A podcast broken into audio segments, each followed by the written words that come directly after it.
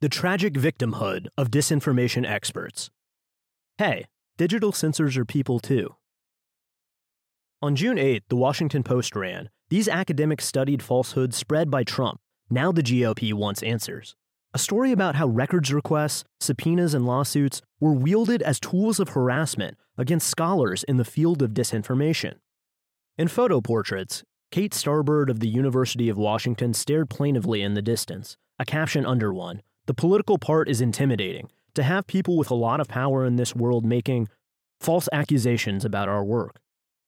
Starbird sits on an advisory committee for the 245,000 person, $185 billion Department of Homeland Security. But perhaps she meant a lot of power in a different sense. When Bari Weiss, Michael Shellenberger, and I first started working on the Twitter files, none of us knew much about people who did anti disinformation work. Before it became controversial, these experts didn't seem bashful about security state credentials. For instance, New Knowledge, the firm profiled by Susan Schmidt last week, that authored a Senate report on Russian interference and was caught creating fake accounts in the Alabama Senate race, gained this cheerful description in VentureBeat after raising $11 million for anti disinformation. What further distinguishes New Knowledge is that its founders are AI and Homeland Security experts who grew up in the NSA and have worked as security advisors. CEO Jonathan Morgan, for instance, was an advisor for the U.S. State Department and published research at the Brookings Institution.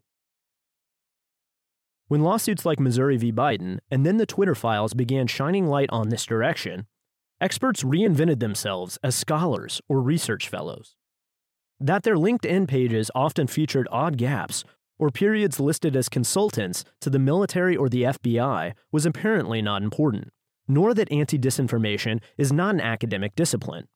Even if they were very new arrivals to campuses, we were expected to show deference to new roles as researchers, much as campaign reporters were asked to stop calling Rick Perry a dummy when he put on glasses.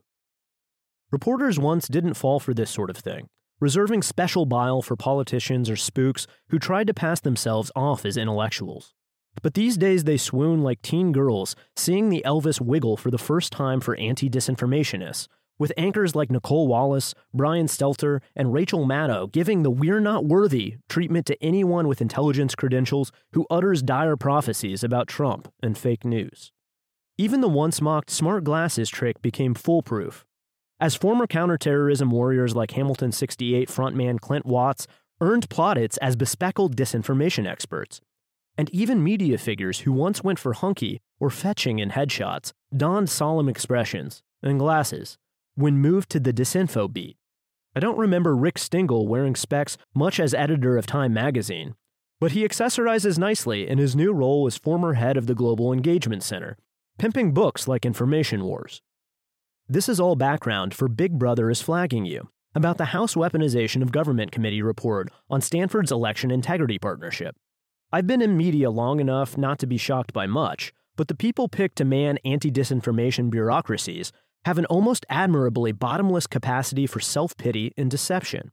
With teary eyes, they'll swear they're not in the censorship business, but then it will come out that they're sending notes to platforms like, We recommend these posts be removed immediately, They'll describe concerns about the First Amendment as conspiracy theories, but then we learn about people like Stanford's Renee DiResta making notes about very real First Amendment questions in a presentation about the EIP, or a lawyer for former CISA director Chris Krebs snapping at congressional investigators to cite a legal authority other than the First Amendment to justify questioning. Researchers will declare unequivocally that CISA did not found, fund, or control their program, but then it will come out the superficially private structure of the EIP was necessary because DHS cannot openly endorse the portal, while a behind the scenes arrangement was fine, and so on. Put bluntly, these people lie, but do it in a way that would impress even a politician. And one of the many times I was pestered this year by a mainstream reporter asking why a nice scholar like DiResta should be prevented from just doing research, I asked him to go back and find out what academic credentials qualified her for scholar status. She's listed as a research manager. And to cite another type of research that involves flagging content for removal of speech on behalf of an intelligence agency. As my podcast partner Walter Kirn puts it, Stanford's observatory is the first one in history that destroys planets. I asked the same reporter why non doctors should be allowed to police the scientific opinions of MDs and PhDs, why publicly funded programs targeting the speech of voters should be exempt from FOIA requests, and so on. But it's hopeless.